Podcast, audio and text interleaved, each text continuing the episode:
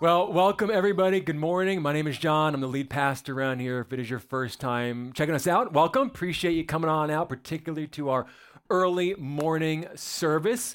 So today we are continuing this series, coming down the home stretch actually. Last week, next week is the last week, but continuing this series that we're calling Ask Me Anything, the AMA. And if you've been here the last couple of weeks, you know that the premise of this series came to me from the website Reddit. This is a website that sort of invented the idea of doing an AMA, as they call it, where they would invite experts in their field, scientists, doctors, celebrities, musicians, you name it, to log in and take questions from the general audience. And I thought, wouldn't it be amazing? if one day God decided to do an AMA because we know he knows how to use a computer. He can handle this kind of a thing. And he logged in and said, Hey, I'm here. What do you got for me? Ask me anything. And so every single week, we've been taking a look at potential questions that we might ask of God were he to do one of these AMAs. So today, we are going to be tackling an emotion that, um, if left unchecked in our lives, can just honestly can take us out of the game. It's an emotion that if, if we don't really do anything with this thing, it can derail our lives and, and our life's plan. And it's an emotion that we've all had. I mean, if you're human, at some point in your life, you've experienced this emotion. I would guess that some of you, unfortunately, are, are experiencing it right now, maybe even today. And it is one of these things that, we, because we just are alive, you will experience it again in the future. And so I thought, you know, today we got to drill down on this and, and we got to ask God, God, how can I handle discouragement? How can I overcome it? How can I deal with it? It's, a, it's a part of life. I mean, discouragement, like I said, is universal. This is something that every single one of us, unfortunately, are going to deal with at some point in our lives. Discouragement is reoccurring. Just the way that life is, it, it always presents new ways, new, fresh ways for us to get discouraged every single day. I mean, all you got to do is turn the news on, and, and just the, the current state of politics alone will discourage you. You know, you step out of the shower, you get a glimpse of yourself in the mirror, discouragement, okay? it's nightmare at times, just naked and afraid like the TV show. Okay, but like there's just, I mean, it's our marriages can be discouraging, can't they sometimes? Work, especially now, discouraging.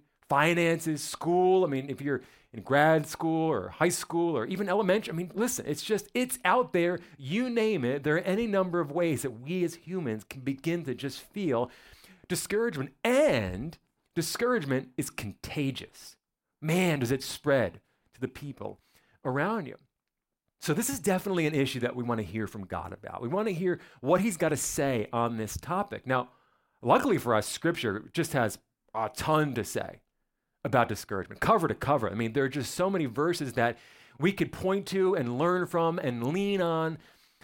But there's one key story that's in the Old Testament that, in my opinion, I think illustrates better than any other story what exactly leads to discouragement and what leads us out of discouragement.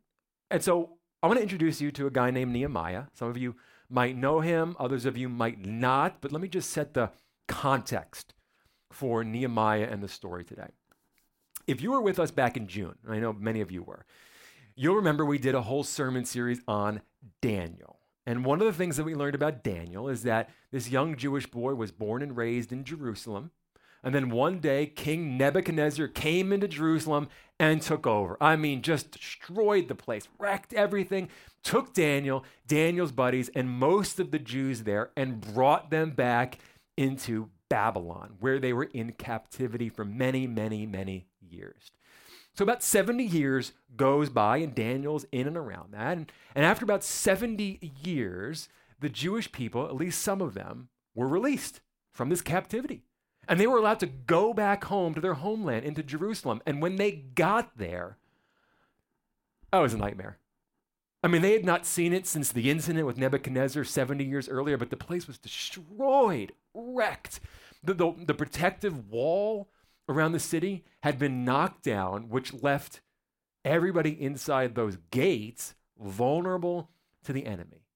Well, God placed a burden on Nehemiah's heart to personally lead a campaign to help those Jews rebuild the wall around Jerusalem. And so, what we're going to see today in the part of the story that we're going to look at is we're going to see them rebuild that wall. And we're going to see everybody work really hard at first, and then mm, things go south.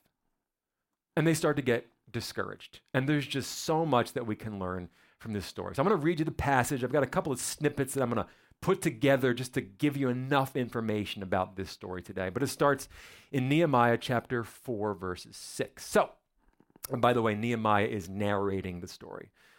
So he says, So we rebuilt the wall, right? We repaired it until it was half as high as we wanted it to be, and the people worked with all of their hearts. Now, the surrounding enemy tribes that lived around the city of Jerusalem, they get wind of this project. They're not happy. Uh, Nehemiah says they, speaking of the enemy, heard that the gaps in the wall were being filled in. So they were very angry about that. They didn't like that. And all of them made evil plans to come and fight against Jerusalem. But we prayed to our God we put guards on duty day and night to watch out for danger. Now, during that time, the people in Judah spoke up. And they said, The worker, Nehemiah, the workers are getting weaker and weaker all the time. Broken stones are piled up everywhere. They're in our way, so we can't rebuild this wall. And then things go from bad to worse. It says, Then the Jews who lived near our enemies came to us, and they told us, 10 times, no matter where you are, they'll attack us.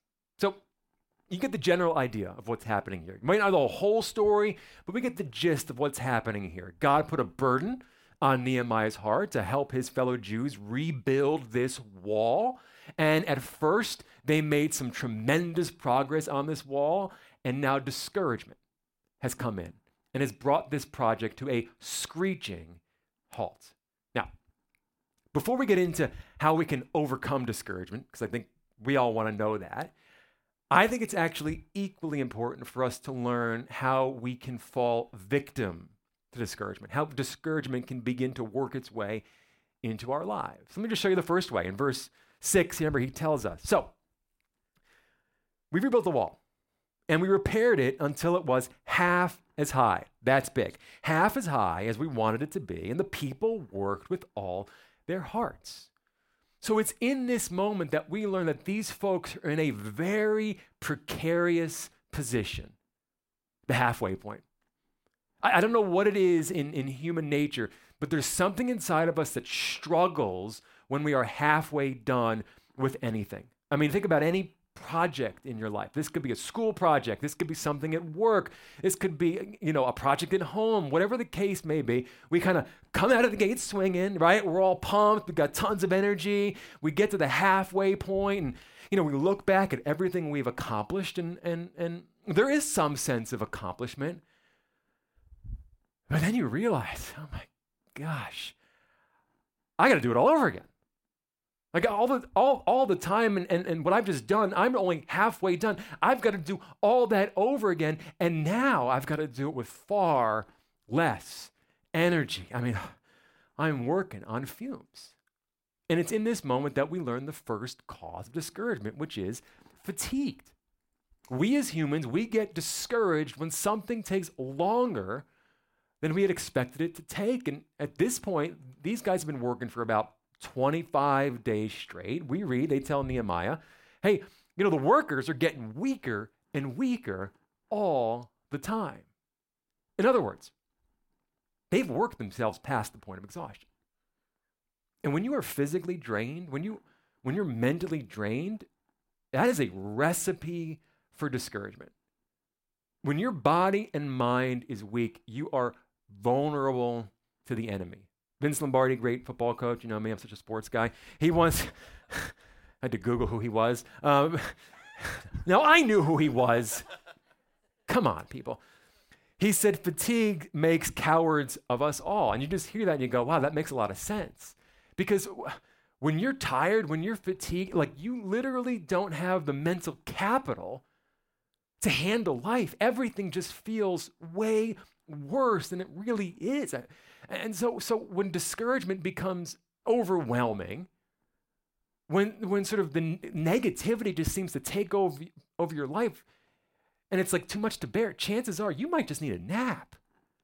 You, you, you just might need some food and rest. One of the greatest prophets in the Bible, Elijah. I mean, I'm talking like this guy's like, you know, numero uno. Um, he got to a place one time in his life when he was so unbelievably discouraged that he actually wanted to die. In fact, he prayed to God. He said, God, I've had enough, Lord. That's it. Take my life. Then look. Then he lay down under the bush and he fell asleep. And as he was sleeping, God shows up to answer this prayer. Now, imagine what God is about to say to this prophet. Imagine what God's antidote is to this level of discouragement, a level I hope none of you have experienced. I mean, what kind of pearls of wisdom is our Heavenly Father about to disperse to this man? We read, suddenly an angel touched him and said, Get up and eat. Now it's like, you don't need to die, you just need a sandwich, my man. See, when you are fatigued, we are vulnerable to this kind of negative and discouraged thinking. In my own life, I'll just tell you this. In my own life, one of the hardest days of my week is tomorrow. It's Monday. In fact, for the longest time, I actually just, I had to finally name them. I just said, these are meltdown Mondays. That's what I call them. I sit down at my computer 7 a.m. That's when I, I start working and I begin researching today's message, the, the thing that I want to be talking about. That's, that's Monday. And I'm there and I sit at that computer some days right till 5 p.m. And, and, and I'm just, I'm researching and reading and writing and taking notes. And, and, you know, I just get like, I'm so in it and I'll skip lunch sometimes and I'll skip, I'll skip the gym sometimes. And I grind it out. And more times than I'd like to admit, my day ends in sheer panic. Okay, it's like all of a sudden, like I, am the topic that I wanted to speak about, or maybe we're going to launch a brand new series, and I'm like, well, this is a colossal mistake.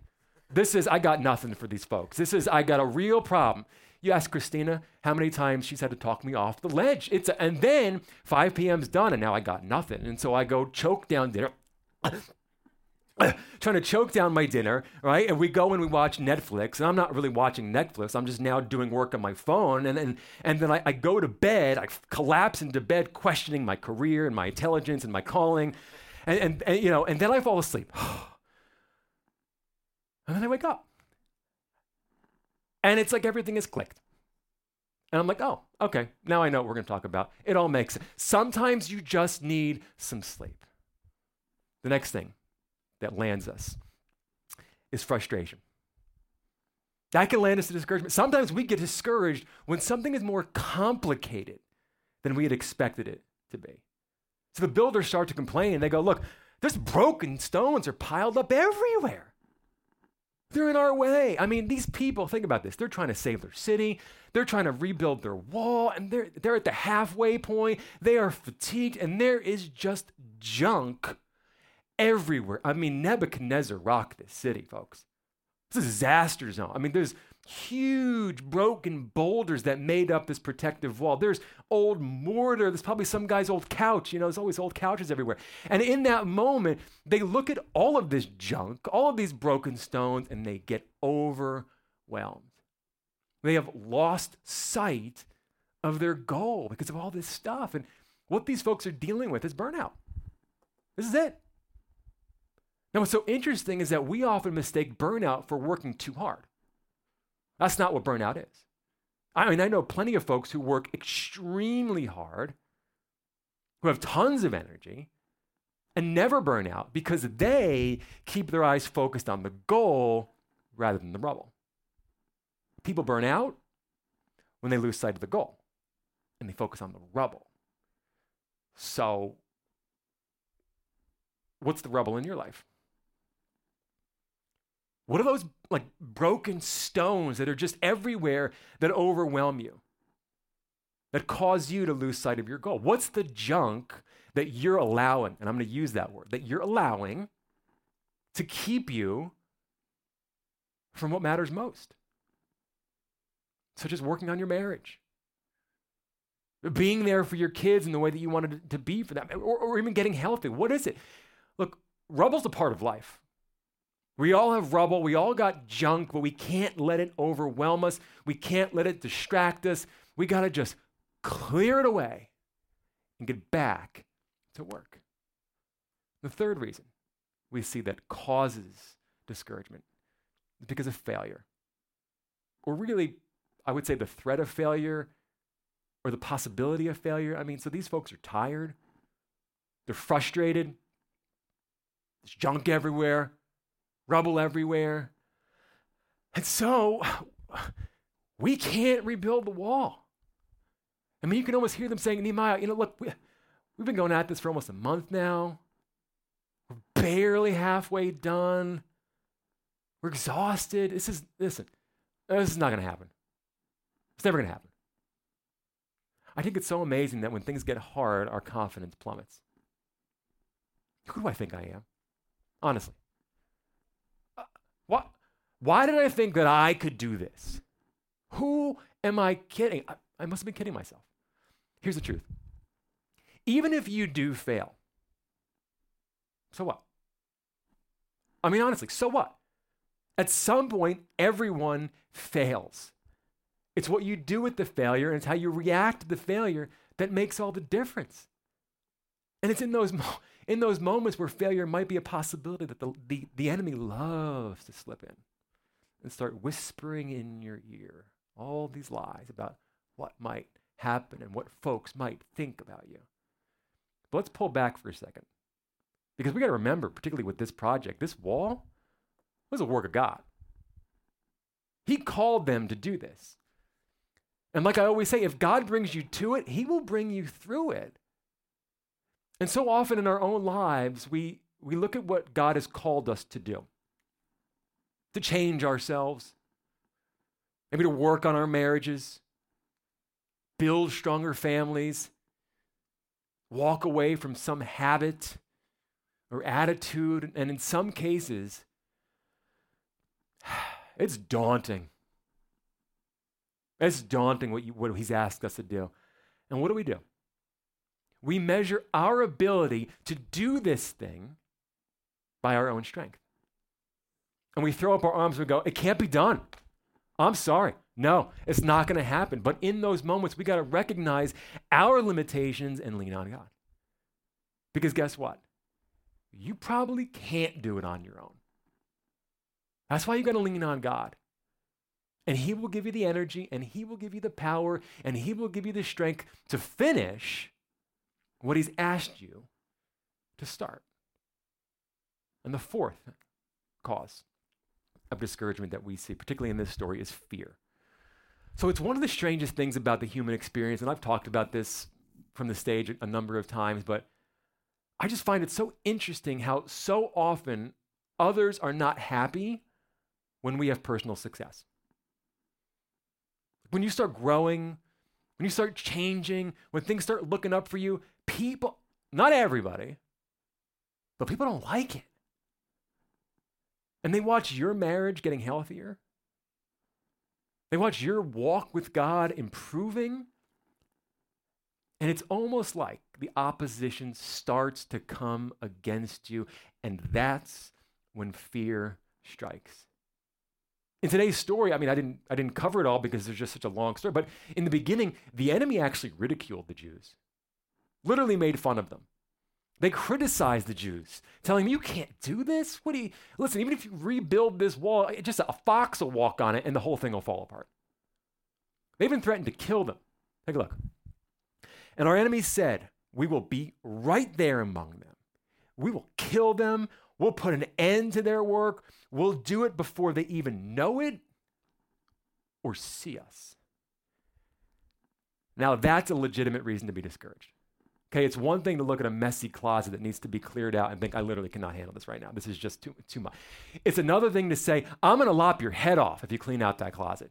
Okay, start in the garage. Okay, like, but, but notice in verse 12 who got discouraged first. It said, Then the Jews who lived near our enemies came to us.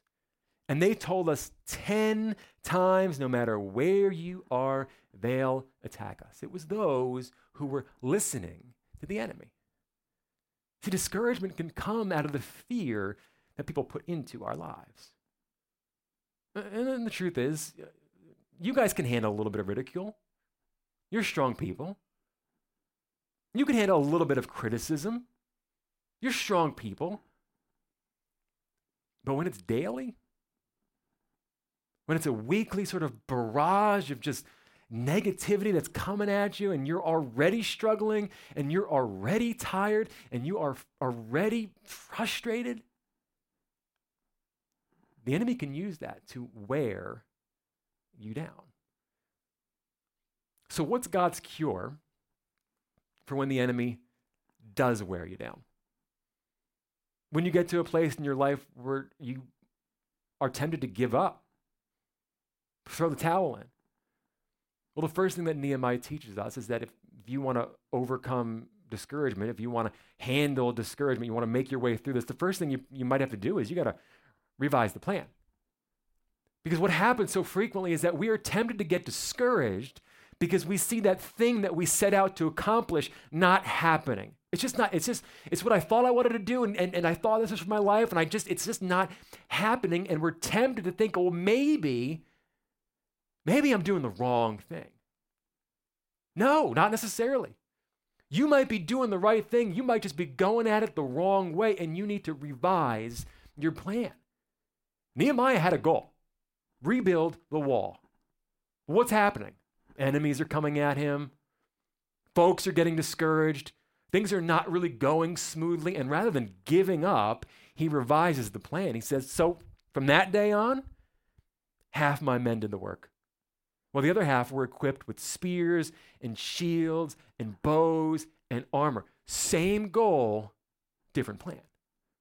He's saying whatever we're doing right now isn't currently working. We gotta, we gotta rethink this. We gotta approach this from a different angle. Maybe that's what you need in your life. Maybe you gotta readjust your schedule. Maybe you gotta revamp your priorities. Because the natural reaction to discouragement is to give up on the dream.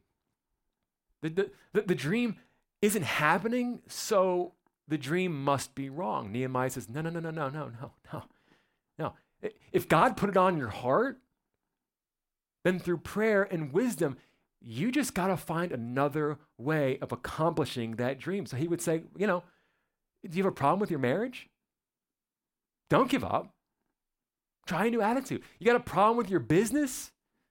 Nehemiah would say, Don't give up. Try a new approach. Are you struggling in your spiritual life at some level? Don't give up. Try a new prayer. Try something differently. Now, maybe part of the reason you're discouraged right now is you're trying to do all of this alone. Well, look, whatever that problem is that you're wrestling with in life, if you're trying to do it all by yourself, notice what Nehemiah did. He said, Therefore, I stationed some of the people behind the lowest points of the wall at the exposed places, posting them by families. Because he knew that anyone who is discouraged needs a support system. Do we just need other people to lean on and to look to. And so, who's that for you? Who is your support system in this life? Who can you look to right now? Do you, do you have friends? Are there family members that you can look to and lean on and get support from? I mean, if you have no one, that's okay. Let us be your support system. Allow us to come around you. Allow us to encourage you. Allow us to lift you up and be there for you. Because if you want success in this life, you got to surround yourself with some good people. A second way that we can overcome discouragement is to remember the Lord. Nehemiah says this I looked things over. And then I stood up and spoke to the nobles and the officials and the rest of the people and said, Don't be afraid of your enemies. Remember the Lord.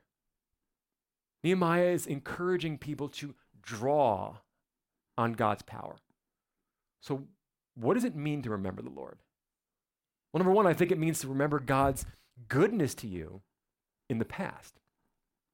When you begin to think about all the good things that God has already done in your life,